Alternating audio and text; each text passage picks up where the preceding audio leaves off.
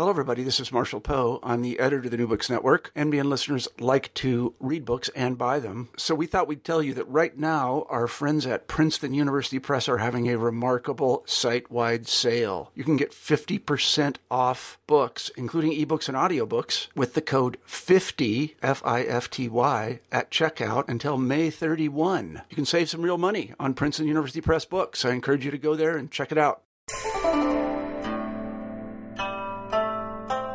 Hi there, welcome to New Books in East Asian Studies. I'm your host, Carla Nappi. I just had the great pleasure of talking with Susan Huang about her brand new book that's hot off the presses called Picturing the True Form Taoist Visual Culture in Traditional China. And that just came out in 2012 with the Harvard University Asia Center. Now, this is a book on that right off the bat is gorgeous. It's beautiful, it's full of images that range across a wide variety of media and it makes just an immensely pleasurable read uh, for that reason, among others. Because the book is doing a kind of work that is explicitly arguing for understanding images, the production and use of images in a cultural context by looking at a wide range of media, it's an extraordinarily important and very useful intervention um, in understanding images, broadly speaking, in what we might call traditional China.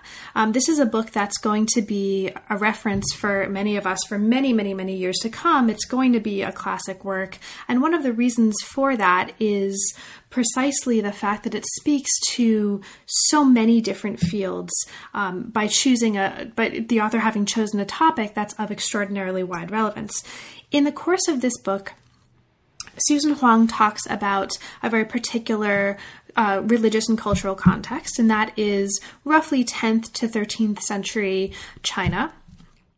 But she's giving us a way to think about images beyond the simple figurative drawing on a paper, on a piece of paper, or figure on a painting, and that includes images that are invisible, images that are ephemeral, images that are very closely linked with what we might consider to be writing. It's a very rich study. Um, we talked about a lot of really interesting parts of it, and I hope you will enjoy. I certainly did. Hi, Susan. Hi, Carla. We're here today to talk with Susan Huang about her new book, her really beautiful, uh, just very gorgeous new book, Picturing the True Form Taoist Visual Culture in Traditional China. Welcome to New Books in East Asian Studies, Susan, and thank you so much for making the time to talk with us today. Oh, thank you so much for inviting me. Of course. So, Susan, could you start us off by saying a little bit about your background? What brought you to um, Chinese art history, and, and what brought you to this topic of Taoist images in particular? Sure. Well, I grew up in Taiwan, um, and uh, uh, in college, I was actually an English major.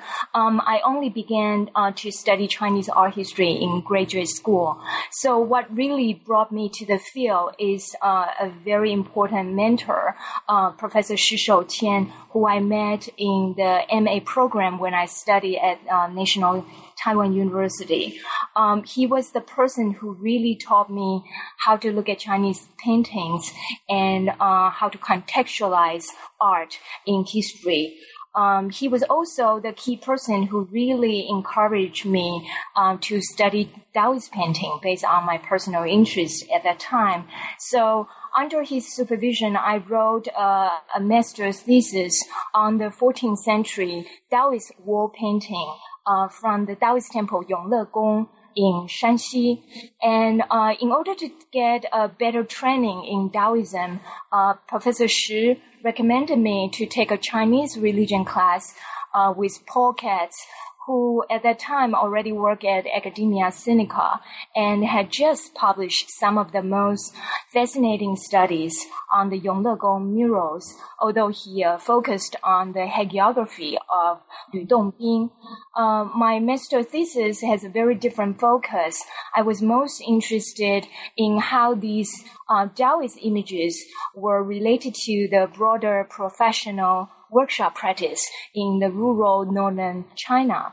Um, so this is also a study that uh, reflects my early interest in doing interdisciplinary research.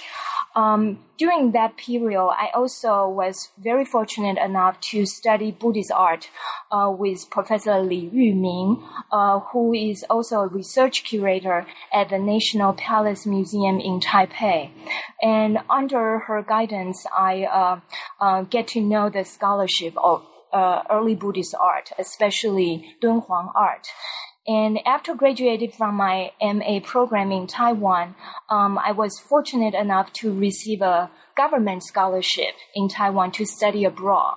Um, and I was luckily accepted by Yale uh, to work under um, Richard Barnhart, uh, the authority of Chinese painting at that time. Um, at Yale, I also continue my study of Chinese religions with uh, Valerie Hansen, and I explore uh, Japanese art with Professor Mimi Yiengpruksawan. Um, I wanted to, to do to continue my study on uh, Taoist art. So uh, in 1997, I went to Boston to see a show on Chinese painting, and there I found my dissertation topic, which is a set of fantastic um, Taoist paintings uh, depicting the bureaucratic gods of heaven, earth, and water. Um, and so that, that formed the basic uh, topic of my dissertation. Um, in my dissertation, I uh, spent a lot of time uh, looking at the details of the painting, trying to make sense of it in the the place of history of art. So I date the paintings to um, the 12th century, and I argue that it uh, was a rare example of the Southern Song uh, Imperial Commission. Um, in uh, the later part of the dissertation, I also uh, touch upon the issue of how religious paintings could be used in uh, a Taoist ritual in Song China. So that's pretty much my background um, before I wrote this book. Now, you mentioned, um, you've mentioned just now, and you also mentioned at the beginning of the book that this book um, did come from originally dissertation work or your work um, as a PhD student, and I'm assuming it, it transformed from one to the other. So, can you talk um, a little bit about that transformation? Were there any major changes? Were there any um, sure. of major issues uh, that you deal with here that weren't in the dissertation? What was that process like for you? Well, you know, I uh, um, finished my dissertation in 2002, and this book uh, was out just now in 2012. So we are basically talking about a 10 years transformation. Uh, this is for me uh, the most critical journey I've taken uh, in my scholarly life um, as a scholar. And um, I have to say that my book is not a revision of the uh, dissertation. Uh, it really reflects uh, the interdisciplinary research that I developed uh, after uh, I got my PhD. So uh, there are several ways to look at this transformation. Basically, I think they are very different in terms of the study questions, uh, in terms of the primary sources, in terms of the methodology, and in terms of the intended audience. Um, speaking of the study questions, I think my uh, dissertation, of course, dissertation is written for your advisor and a group of committee members. Um, so it's very art history based.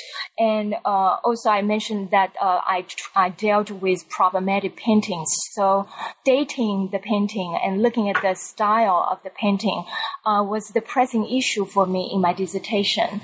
Um, this book is not only an art history book. It uh, um, really aims to talk to everyone who is interested in Chinese culture. So um, it uh, deals with more broadly this issue of what Taoist visual culture is. And so, in terms of, in order to answer, uh, answer this uh, larger question, uh, I have to use uh, a new set of uh, primary sources. Uh, the most crucial addition to this book in terms of the primary source is the Taoist canon which is a monstrous compilation of Taoist texts compiled under the Ming Imperial Commission uh, uh, patronage in 1445, and uh, in it it contains nearly 1,500 uh, uh, texts, and a lot of them uh, could be dated to Song or pre-Song, and and so um, you know that that forms the major database that I draw my evidence from. Uh, in terms of methodology, as I said, the dissertation is uh, heavily art history based, but uh, for this book, I am tackling uh, all sorts of questions um, that may require other disciplines to help. Um, and uh, most importantly, are the methodologies used uh, in the religious studies and also culture history study. Um, in terms of the intended audience, I think that I hope that this book will not only uh, address to um, art history readers, but also address to people interested in Chinese religions and Taoism in particular. Thank you so much. Now, you've already actually mentioned a couple of the things that um, I'm, I'm, delighted you've mentioned them because these are things that are very striking about the book and that I wanted to sort of ask you to speak a little bit to anyway. One of the things um, brings us really into the body of the book. Now, the book indicates or investigates the visual culture of what you call religious Taoism, focusing, as you mentioned, on the 10th through 13th centuries, but really incorporating material and talking about phenomena that are from earlier and from later. Right. Now, one of the um, really wonderful and really striking things about the study is exactly this transdisciplinarity and this kind of multimedia approach that you're taking to um, incorporating lots of different kinds of images and objects and materials into this very comprehensive and synthetic account. Um, the your use, especially for um, a historian, the use of the Daozang or the Taoist canon um, is is wonderful in here, and it's very very interesting. Can you talk a little bit about, um, especially since that you, you, mentioned that that came into the study after, or maybe primarily after, um, the phase of this project that began its life um, in graduate work right. um, that came out after. So can you talk a little bit about the challenges of using that as a source? Did you were there any kinds of issues involved there with using a 15th century compilation um, mm-hmm. to talk about uh, song and earlier materials. Uh, did that come up for you at all? Were there any issues where you um, had any trouble dating those images uh, to earlier than the 15th century or so on and so forth? So basically, the um, the set of questions is right. talk about that as a source and, and what was that like for you? Yeah, that is a very good question and very important one. So thank you for addressing that uh, at the beginning. I think the Taoist canon is, is a very daunting uh, pool of primary sources and uh, since the 1970s, um, you know, a lot of Taoist scholars have been working together, trying to sort out uh, the dating issues and the, you know, the content issues of um, these texts. I am really fortunate uh, to be born in this moment uh, when. Uh, uh, Kristofer Schipper and uh, Franciscus Verellen just published uh, these three volumes, monumental research on the Taoist canon in 2004. And uh, what they did is uh, th- this is a project that that uh, started in the 1970s, and I know that some of my Taoist teachers, when they were writing their dissertation in the 80s, they were already hoping that they could uh, take advantage of this scholarly work. Uh, however, the the book uh, did not publish until 2004. So that says about how difficult it was to get into the detail of uh, the Taoist canon. Um, so the uh, advantage of having these uh, three volume um, Daozang Tongkao uh, edited by uh, Schipper and Verellen is that it at least uh, provide uh, a kind of systematic framework um, for us to uh, better access uh, the text. Uh, it's very challenging to use a 15th century compilation to talk about um, uh, pre 15th century stuff. So, how are we going to go about that? Well, bef- before we had better sources to address the Song Taoist visual culture, uh, that that unfortunately is still something I have to uh, you know uh, take advantage with.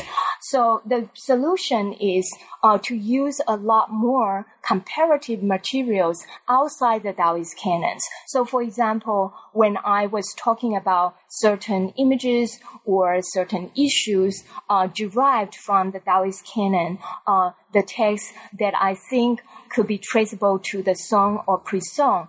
I try to look at archaeological materials or other visual sources that are comparable to uh, the sources that I use in the Taoist canon and could be more firmly uh, dated or uh, contextualized in the medieval or song context. Thank you so much, Susan. That's very helpful. I mean, I think very reasonable and, and very wise. And, and I should say this um, you're using all of these different kinds of materials is actually one of the very exciting things about the book, and it's one of the things that makes the book, um, I think, speak to a wide range of disciplines. So, good job.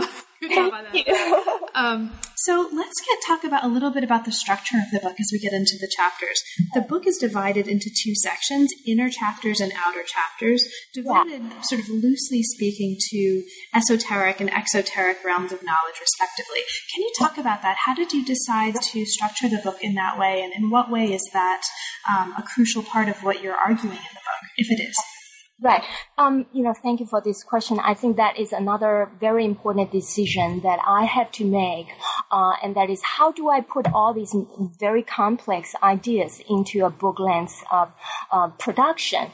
And uh, I was very impressed with um, um, this idea of inner versus outer as reflected in the categorization of Taoist texts themselves. Um, and this this idea uh, could be uh, evident in uh, the extant works such as uh, Bao Pu Zi. Uh, it has inner chapter 内篇 and outer chapter 外篇. The other example is the scripture of the Yellow Court, Huang Ting Jing. It also had the inner chapter and the outer chapter. And the, the, the how uh, these are divided, uh, speak to different audience. The 内篇 or the inner chapter is supposed for uh, more exclusive internal circulation of those uh, ordained uh, disciples, whereas the outer chapter or the 外篇 uh, are really meant for more general and public circulation. And you know, uh, Kristofer uh, and uh, Franciscus Verellen, when they uh, published the Daozang Tongkao, the 2004 publication that I mentioned, uh, they took this concept into serious, serious play. And they actually uh, lay out uh, Taoist text from Taoist canon in terms of internal circulation versus general circulation. And that for me is very, very inspiring. Um, so basically, I think that uh, my division of uh, the chapters into these two categories has something to do with the tradition of how Taoist knowledge was spread. Um, but this is not to say that there is no overlap. This is not to say that uh, whatever I put within these two categories are dichotomical uh, you know, are, are in, in a true dichotomy. Uh, on the contrary, um, Taoism is very fluid idea. And, uh, also there is a lot of corresponding microcosm versus uh, macrocosm, inner mirroring the outer. So, you know, uh, in this book, I, I, try my best to echo this. Um, so whatever I um, discuss in the first part, uh, when I see fit in the second part, I will brought it up again. Now, each one of the chapters that is nestled within one of these two parts deals with a particular case study or set of set of case studies to look at um, a particular phenomena that are of import to this general set of issues. But throughout all of the chapters, there are three kinds of images um, that you bring out the importance of that may not be what um, readers or listeners immediately think of when they think of images. These are images that aren't reducible to the kind of picture on the wall or, you know, drawing on the piece of paper of a fish or a bird or so, uh, or, or what have you.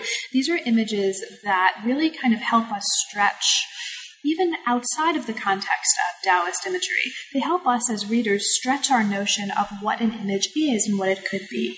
So I, I want to ask you if you wouldn't mind, because this is so central to so much of what the book does, um, to talk a little bit about these three kinds of images. So the first kind of image is what you call an aniconic image. Mm-hmm. What is an aniconic image, and, and what, how is that important to um, understanding Taoist visuality?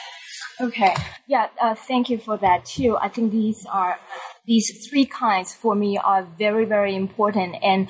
Uh, I probably don't, because of the way that I structure um, the book, uh, I do not highlight these terms in the title of the chapter. But I probably this is something that I actually plan to work on my um, next project related to Taoist art. Um, but aniconic, I think this is actually the kind of imagery that I think uh, mark the most significant contribution Taoism had to Chinese visual culture. And I mean, uh, I use aniconic literally and not interpretively. Um, so basically, the aniconic refers to um, those images that are not figurative icons, which are usually assumed to be the core of Chinese religious art and especially Buddhist art. Um, so what I'm talking about here is really to um, draw my reader apart from the mainstream of Buddhist art and to look at something different. Great. So, aniconic images, when you talk about these in the book, and, and they, they come up at several points in the book, you also mention the importance of writing yes. Um, to these. Can you talk a little bit about that? How is writing important to these aniconic images? Well, I think that maybe we should ask why is aniconic so big in Taoism or Taoist visual culture? What is the strategy? What is the advantage of being aniconic? And for me, I, I am just about to uh, gradually understand. So this is a, a, a kind of like, you know, um, progress report. Um, I think that um, for aniconic image, uh, it gives the freedom to this sense of transformation. And this leads to the other key concept underlying the book, which is the true form or 真形. Uh, true form is also a very uh, ambiguous, ambiguous term. And, uh, you know, I was very frustrated when I first go through all the researches in the Taoist canon and the Taoist literature, trying to kind of nail down what exactly are these terms, especially the true form. Uh, but the answer, I think, is a reasonable one, and that is um, Taoists intentionally make it ambiguous and unpredictable because uh, it, it, you know, it, this um, uh, visual forms of iconic elements and this uh, literary reference to the truth form, or evoke a kind of changing, transforming imagery of Taoism, uh, which they claim is the true nature of things. And so, uh, to to use to, in order to convey what is true, what is underlying, what is underneath. Uh, uh, what is more visible. Uh, I think aniconic approach is very forceful because it uh, it gives uh, the uh, the maker of the symbols this liberty of including writing and other all sorts of miscellaneous abstract forms uh, into consideration. Great. And there's actually a, an entire chapter of the book, and we'll talk about this a little bit. Yeah. That looks at this notion of true form as sort of some er- original shape um, that mm-hmm. something mm-hmm. had as part of the Tao, right? This sort of inner invisible or formless mm-hmm. quality of an entity, as you put it here, in contrast to the outer mm-hmm. or visible or concrete. And this idea of an aniconic mode of imagery that incorporates um, diagrams and charts and other kinds of elements, but explicitly resists a simplistic, figurative mm-hmm. representation is um, is very interesting in that context. Mm-hmm. Okay. So, if that's one of the major types of images that the book mm-hmm. um, highlights, another one is images that are immaterial or invisible. So, invisible images. Um, this is also very striking. Can you talk about that as um, yeah. and its importance to Taoist imagery? Yeah, yeah. Well, I think that um, you know, immaterial. Uh, image is especially important to highlight in this uh, art history study because uh, art historians are talking about material culture study, and it seems that you know we only study anything that is materialized. Um, however, recently, uh, a religious art historian, David Morgan, who is not working on the Chinese uh, topic, I think that he and a group of scholars, uh, you know, uh, try to uh, reconceptualize uh, the study of religious visual culture. And he pointed out that uh, it's equally important to study the immaterial side of religious visual culture because it's so closely related to what is materialized. And I think this is especially true uh, in the case of Taoism, uh, especially when we talk about all these uh, mental images uh, that, uh, that occurred in uh, the adept's visualization. Um, you know, all these images uh, only stay in the mind.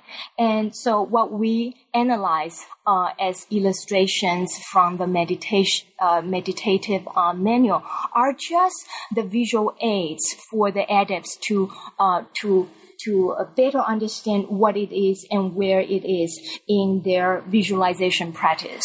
So when we talk about immaterial, it really uh, linked to this mental practice. Thank you.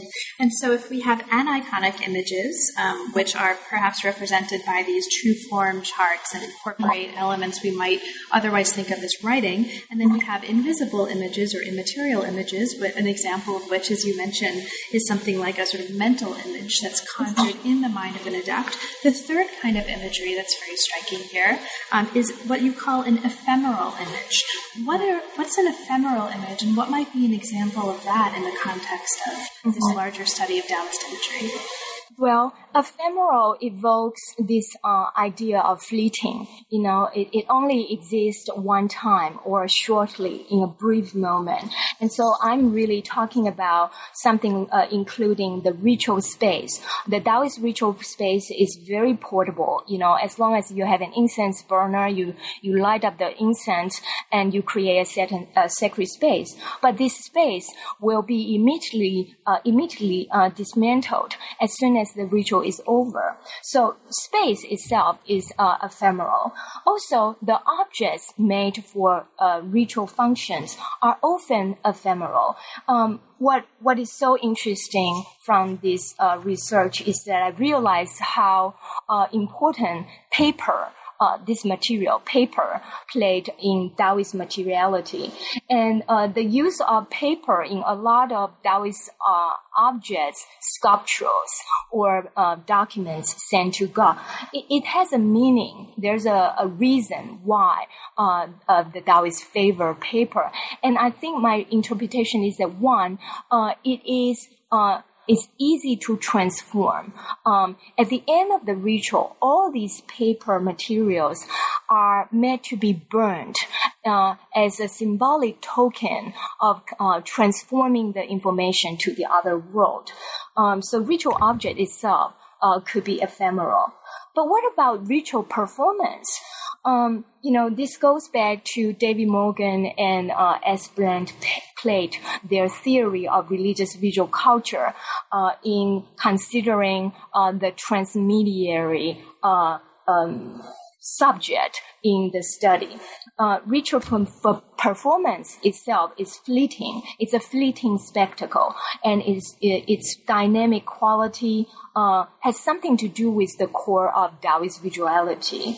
Um, so all of these go back to this keyword um, true form, which has which imply transforming, you know, throughout uh, different media, throughout different realms of the world, throughout different stages of cultivation.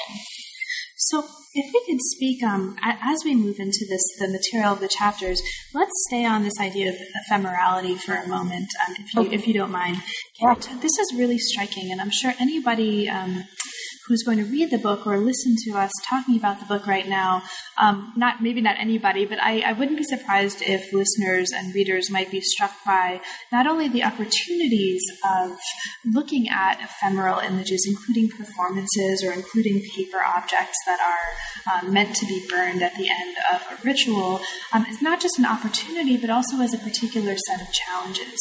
Um, can you talk a little bit about those challenges? What for you have been the challenges of talking about ephemeral images, especially in the context of 10th to 13th century um, cultural uh, cultural practices? Sure, sure.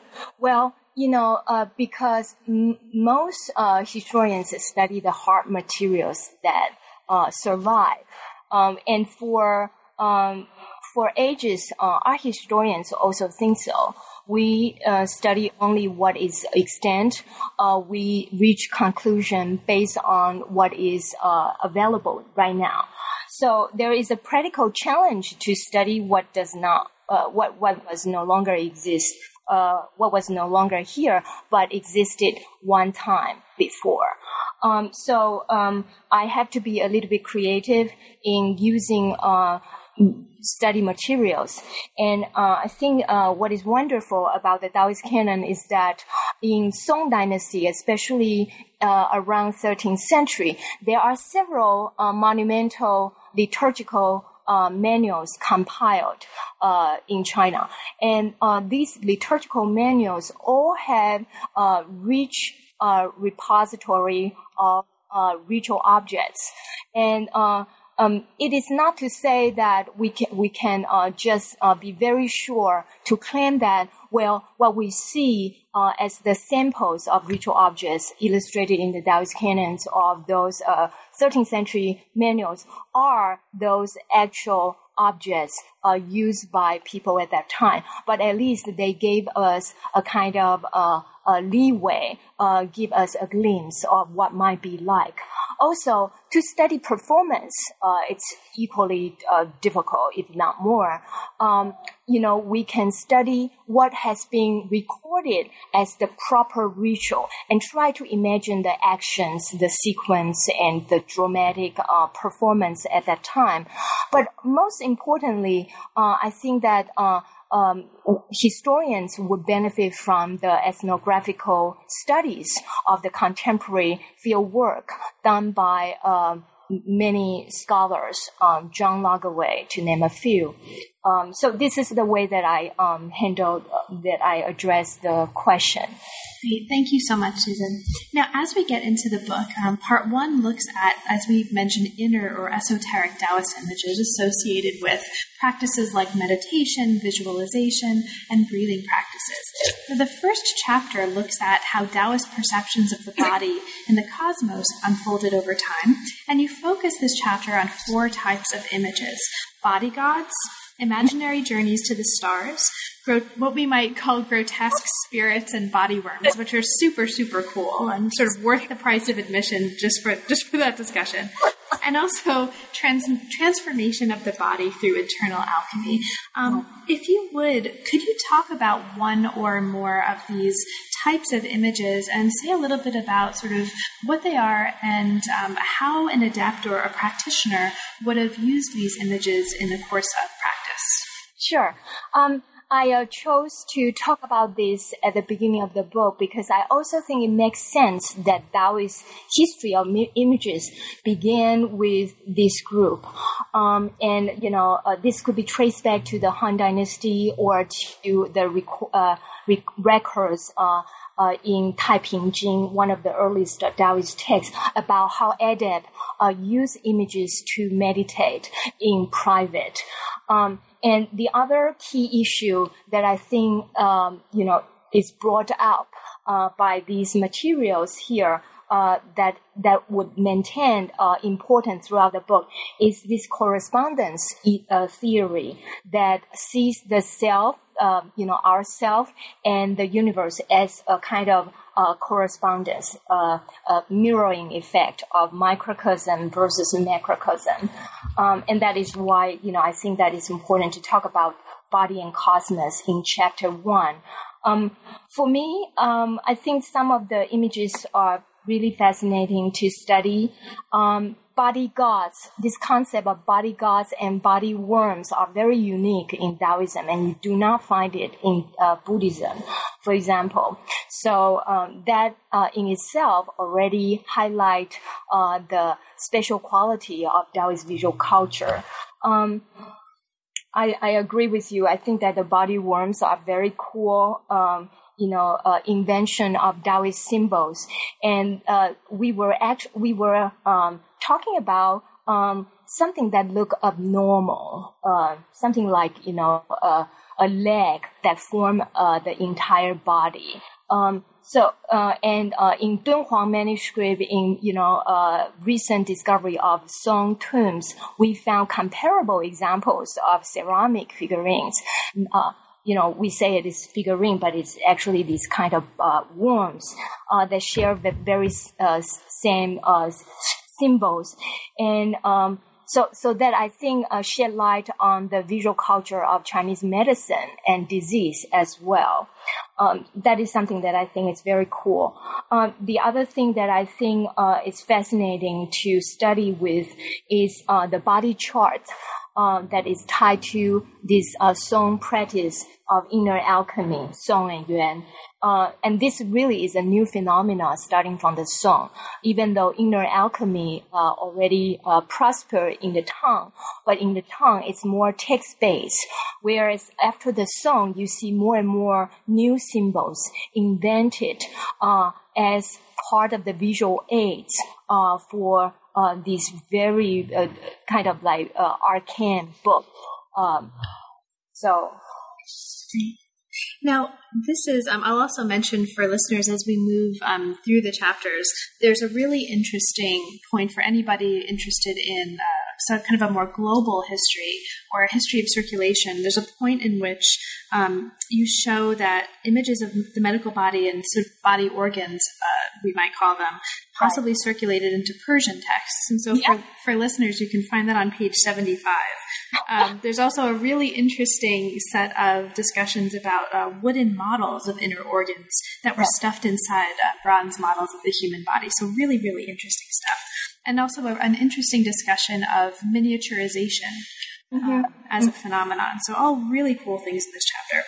So, as we move to the next chapter, um, yeah. chapter two looks at the shaping of Taoist cosmography, and it right. takes us through some of the major questions that we mm-hmm. might have about that world. And you give us some of these questions. What were the components of the Taoist world from the time of its creation to the time when heaven, earth, and, heaven, earth, and hell were fully inhabited by lots of different specific divinities and beings? How were these places connected? What kinds of visual language? What kinds of visual language did Taoists use to make sense of this cosmography? And how do these contributions relate to other aspects of Chinese culture? And these are all questions that you pose for us at the beginning of that chapter. Um, can you talk a little bit about this? How do, um, in your study of this chapter, how are um, how are images used in particular, and how does um, a, a, kind of visual language come up? Um, as Taoists try to circumnavigate um, these processes and these questions. So, what's the use of what, what kind of surprising uses of images do we see in this chapter? Okay. Well, first I'd like to say why I write this chapter. It was actually not uh, in the original plan to write a chapter called Mapping the World. Um, but the, the question came when I wrote uh, chapter three. And uh, and I realized that I have so many questions about the Taoist world that I have to address. And so I have to go back to uh, create a new chapter. And so that was actually quite uh, challenging to me.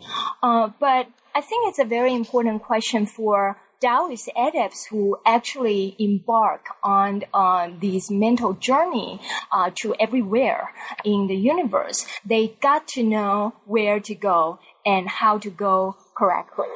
And um, however, unlike the European counterpart um, in medieval period, um, where we can see a very clear uh, map of the world, the so-called TO map, uh, placing uh, this world in relation to heaven or the paradise, Christian paradise.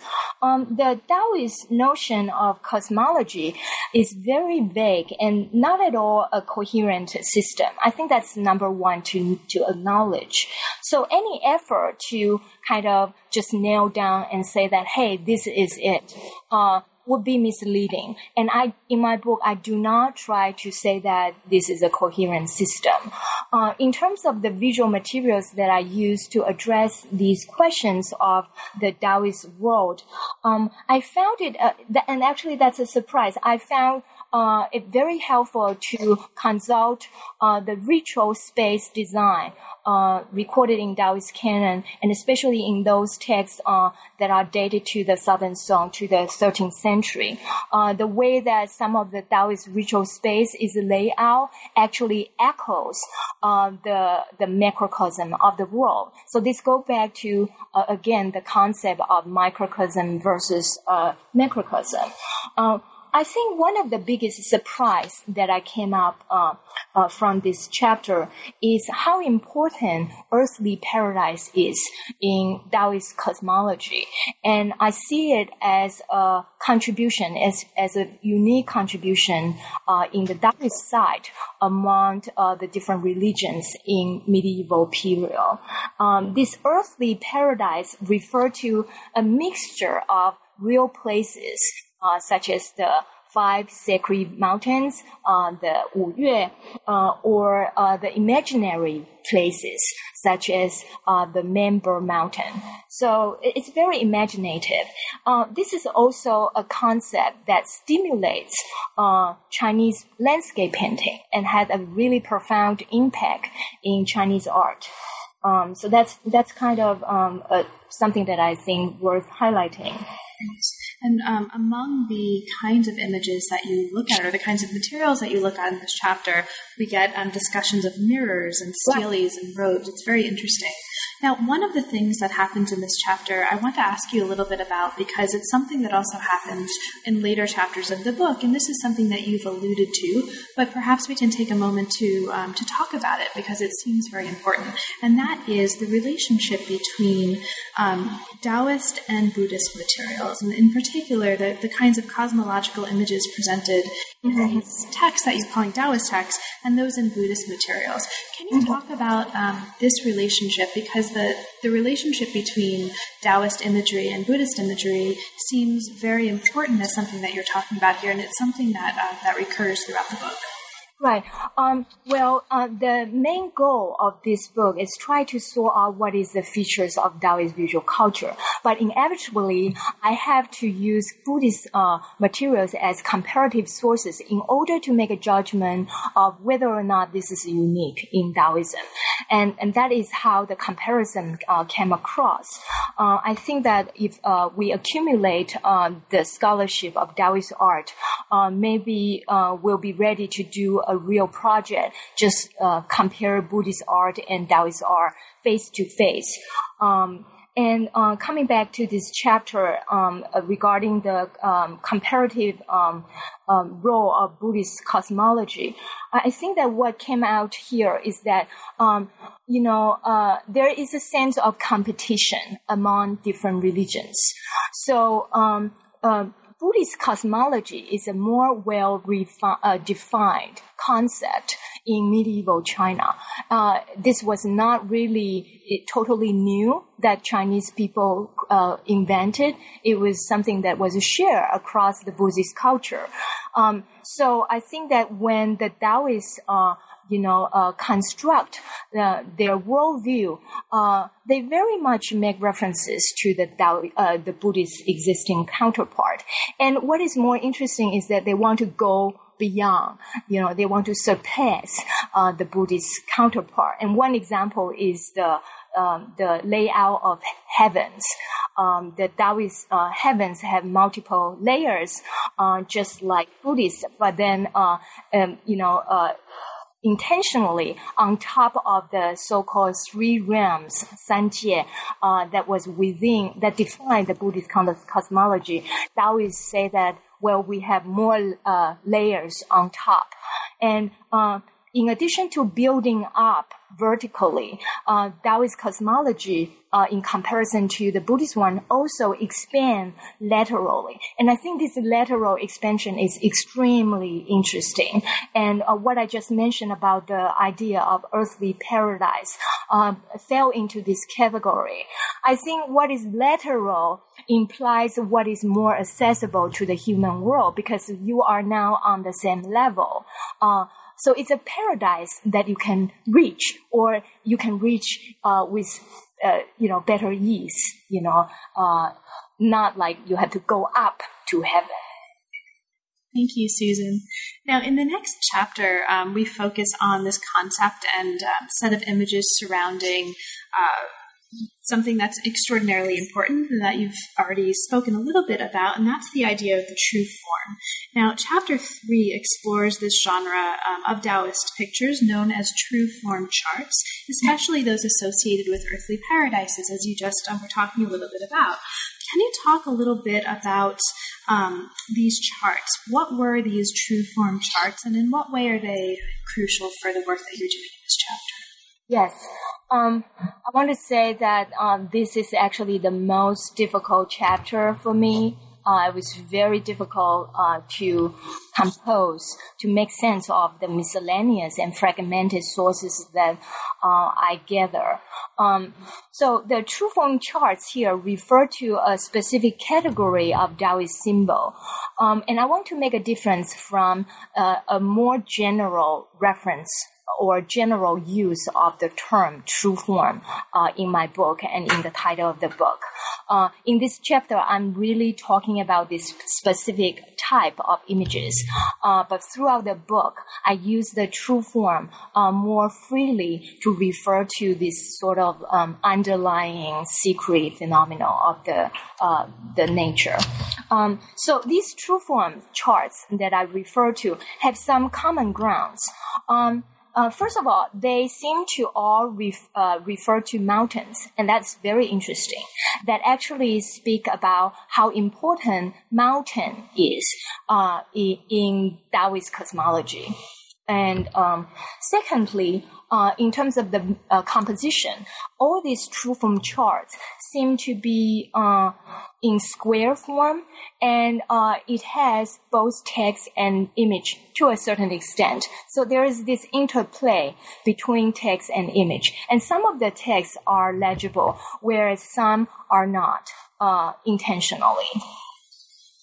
Do I answer your question? Oh, definitely, definitely. Now, one of the really interesting things that you argue about these charts is that there was a particular way that um, the creators of these charts ensured the secret or esoteric transmission of the material that they uh, that they were communicating. So, can you talk a little bit about that? How did practitioners assure the secrecy and sort of secret esoteric transmission of this material?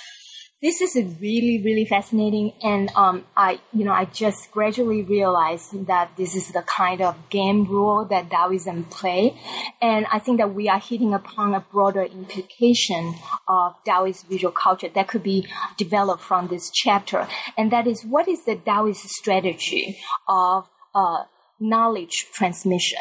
I think one thing that is very different from buddhism is that taoism is very secret.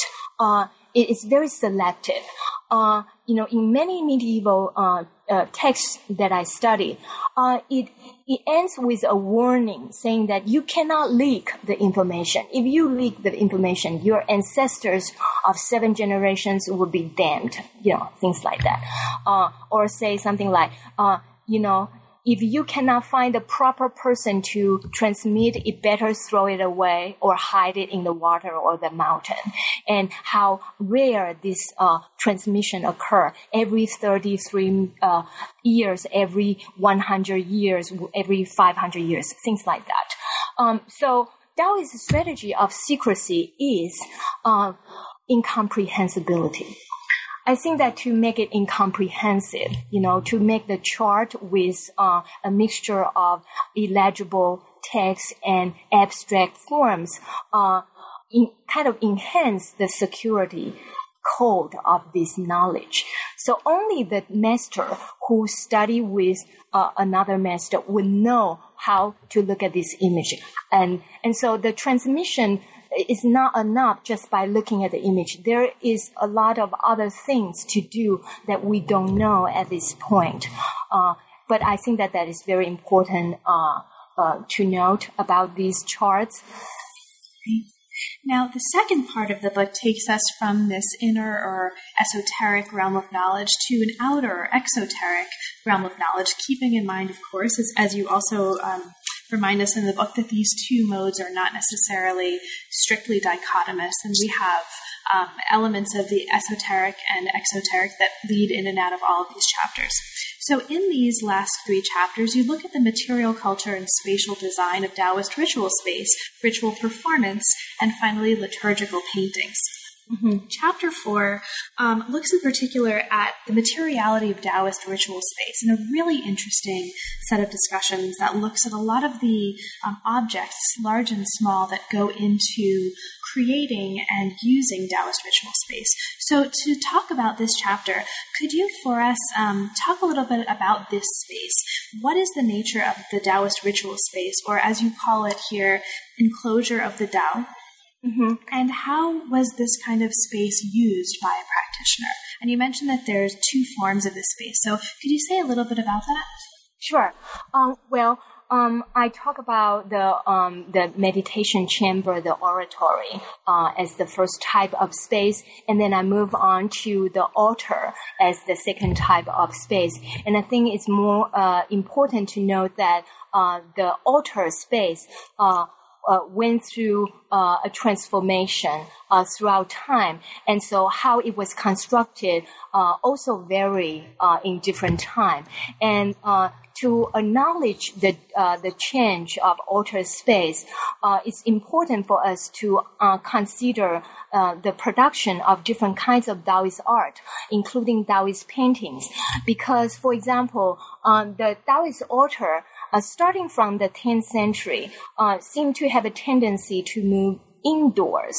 And so uh, there is a, a, kind of transformation from the so-called uh, centralized altar, which look like a stage, uh, piled up like a mountain, uh, and often uh, placed outdoor, to a rim, like a, a, a rim structure. Uh, and when things move to the indoor, then uh, the objects used in the ritual were not uh, only placed at the altar table, but were pushed to the three walls, um, you know, eliting the entrance at that side. So uh, only the three wall, and that is when the paintings came to the scene in Taoist ritual. And so I think that the study of um, Taoist sacred space has something to do with uh, the eval- development of uh, Taoist objects and paintings as well. Now, some of the objects that you talk about as being crucial to the use and um, organization of this space in this chapter include flags and banners. They include these ephemeral objects um, like paper, spirit money, and written documents to the gods that um, bring up the issue of ephemerality of sources, as we were talking about before. But they also include um, smaller objects that may not have been visible to people who would have witnessed these rituals. Um, now, these objects include two in particular that are really, really interesting um, writing utensils, like a writing knife, yeah. and also mirrors. Could you say a little bit about um, mirrors in particular in their use um, in creating this kind of a space? Because this is um, images created on mirrors and with mirrors, or sort of the, the images um, related to the use of mirrors in this kind of practice are really fascinating. Um, and so, can you speak a little bit to that? Thank you. So first of all, I want to thank the anonymous uh, reviewer of my book. Actually, one reviewer suggested that I uh, uh, write a specific section on Taoist mirror.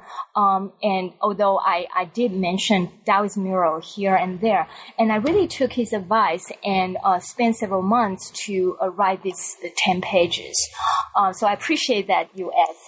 Um, Taoist mirror in the uh, ritual context was used mostly to uh, uh, for exorcism purpose, and that is to uh, you know uh, get rid of the demons. Uh, because the Taoists believe that uh, the mirror has this magical power of uh, revealing, revealing the true form. So now we are, you know, going back to this uh, key concept of mirror. And the other uh, interesting thing about Taoist mirror used in ritual practice is that uh, the design of the Taoist mirror seem to be very different from the mainstream uh, Chinese bronze mirrors that we see, uh, uh you know, in history. A major difference is that uh, Taoist mirror uh, design focus on talisman, focus on writing. And this goes back to one of the mode that I highlighted at the beginning of the book and we mentioned about briefly, and that is aniconic and also the importance of writing uh, in Taoist ritual. I have to note though that uh, there is another kind of Taoist mirror used in uh, visualization practice, uh, and that was not the focus of this chapter. And I, I, briefly mentioned that the design of that kind of mirror has to be just plain. Uh, so it, it's different from what we see in this book. Thank you, Susan. Now, as we move to the next chapter, and this is sort of bringing us to the final chapters of the book, chapter five discusses um, the yellow register purgation, which is a very particular salvation ritual, which was popular in Song China. Can you speak a little bit about this? Why was this ritual so important, and in what way um, does this particular ritual allow you to um, say some interesting things about images in um, Taoist ritual culture in this context? Because it because it does. I'll say as a reader, there's some really fascinating um, images that you give us here in the context of this ritual. So, can you talk a little bit about that? What is this ritual, and in what way is it important here? Okay. Yeah. Well, this ritual, first of all, was uh, recorded in a lot of popular sources of that time, including Hong Mai's Yi Jian Zhi, that a lot of historians use uh, when they talk about popular culture of the song. Uh, so that was my kind of uh, opening to the chapter.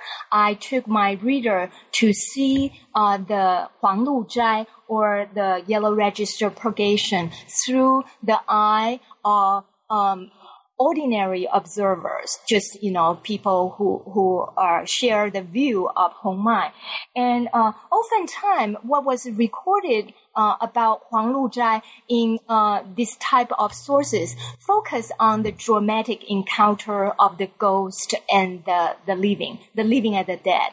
Uh, uh, the kind of manifestation of the dead, uh, and then the the living people there are often the family member of the dead, and they became really sad and very emotional. That is the kind of scenario we got from this type of source.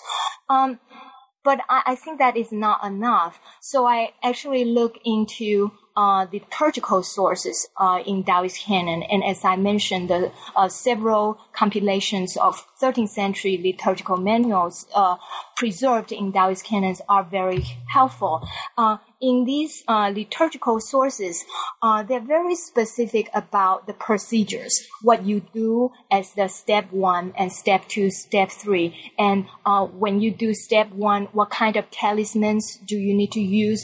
Where do you need to turn? Where in the Taoist uh, ritual space do you go? Things like that. So I'm combining these two kinds of textual sources, trying to reconstruct a scenario of the performance. Um, so um, I think in terms of the uh, ritual performance, a lot of religious scholars have studied this, uh, and Ed Davis in his book uh, have talked about this uh, in greater depth. Uh, but in summary, um, the um, Huang Lu Zhai or the Yellow Register uh, purgation aims at uh, rescuing the soul uh, that was suffering, that was uh, believed to be trapped uh, in the underground prison. Uh, so what the priest would do is to go through a series of performance, starting from uh, attacking on hell. Um, uh, in Chinese, it's called 破狱 or breaking hell, and that is to get the gods some uh, permission to open the lock of the hell and to get uh, uh, get those uh, suffering souls out.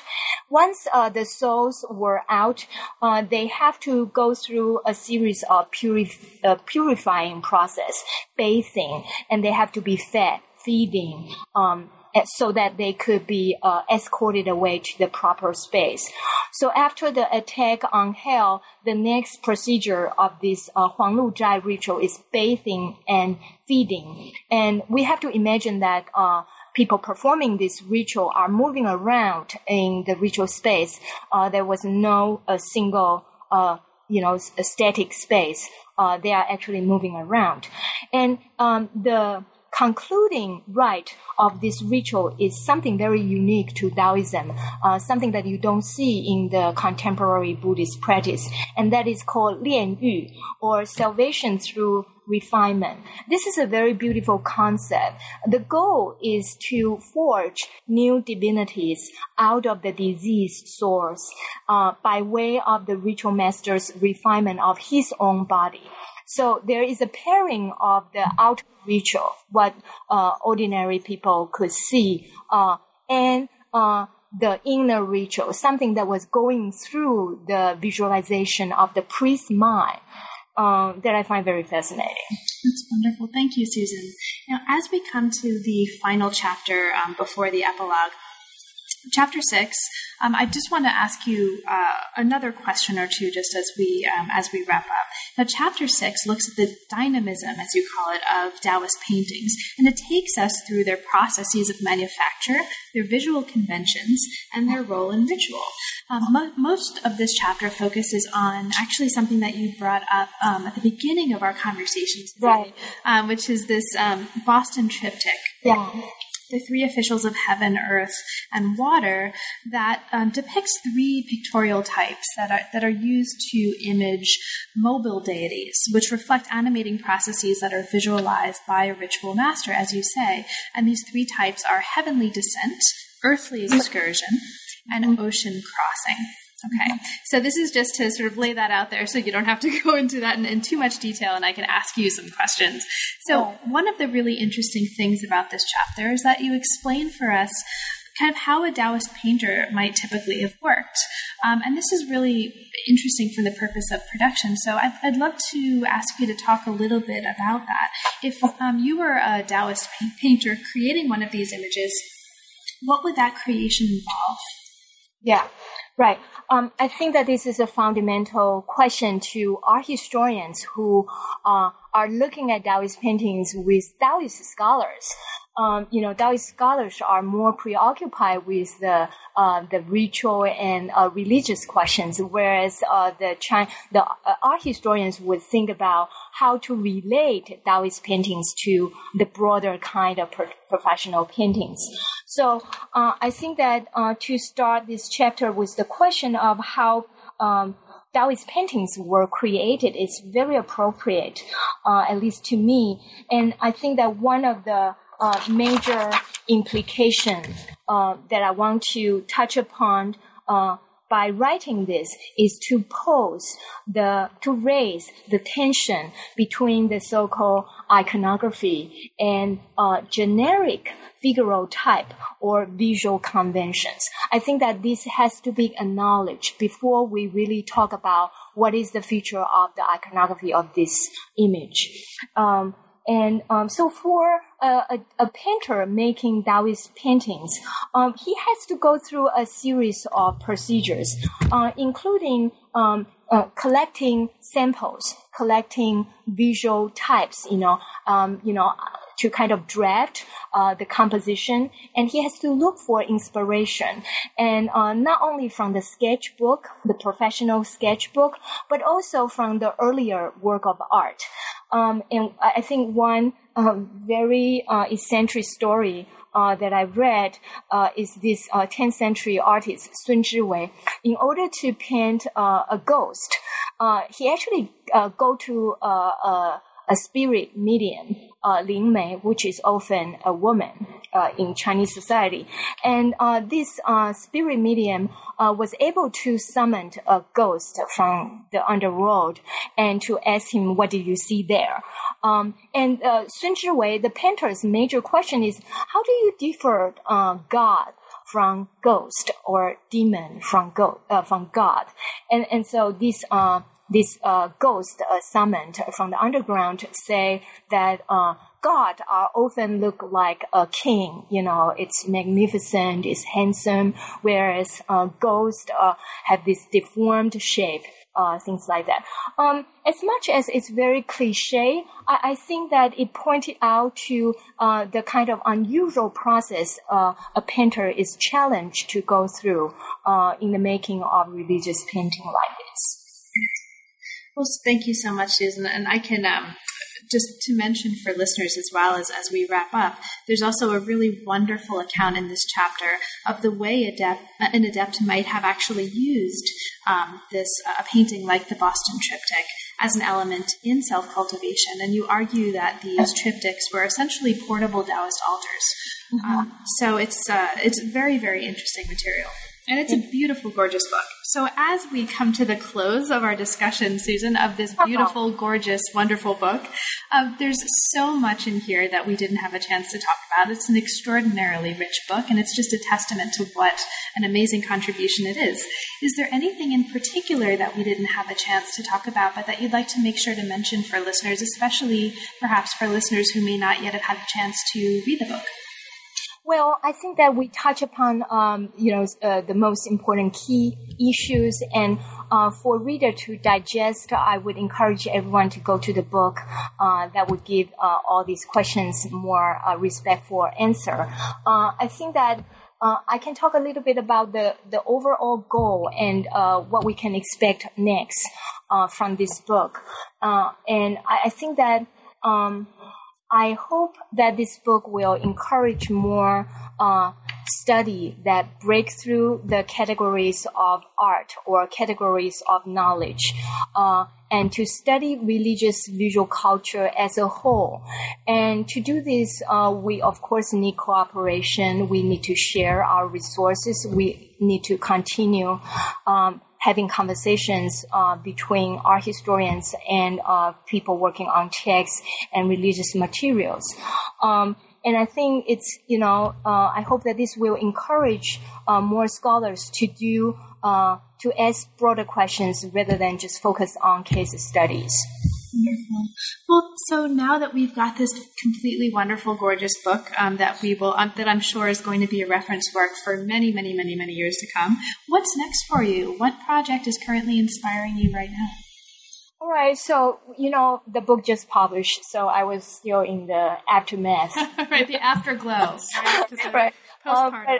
I, I, do I do have some ideas of my um, next two projects. Um, the the two bookland projects.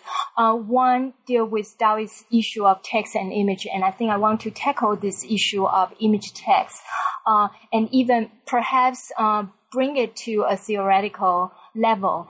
And uh, to do so, I want to continue um, studying uh, the various symbols in uh, Taoist canon. What I have presented uh, to my readers in the book is just uh, a piece of the iceberg of the whole thing. So this may take a while, but I think it's worthwhile to pursue. Um, the second project, I want to shift um, from Taoism to Buddhist side. and uh, this is something that I uh, have been doing uh, for a while. And it uh, it focused on the early Buddhist illustrated prints. So it talk about the book culture. It talk about uh, material religion, how Buddhism used uh, prints in particular uh, to spread knowledge. And uh, in this uh, project, I'm most interested uh, in uh, addressing the cross-cultural issues because from the 10th to 13th century, we do have a wonderful collection, a very rich body of existing Buddhist prints, uh, not only from Song China, but also from the Liao, uh, from the Jin, and especially from the Xixia uh, kingdom. Uh, so I want to use these materials to make comparison. Uh, two main questions that I plan to investigate uh, in this uh, project concerns how visual motifs undergo change and transformation, both when transposed from one media to another and when uh, from one place to the other. So that's about the you know basic idea. Well, that's those both sound like great projects, Susan. So best of luck. Um, best of luck with that work. Congratulations again on this really wonderful book, and thank you so much for making the time to talk today. Thank you so much for the interview, and thank you for your interest in the book. You've been listening to New Books in East Asian Studies. Thank you so much for making the time to be with us today, and I'll look forward to seeing you next time.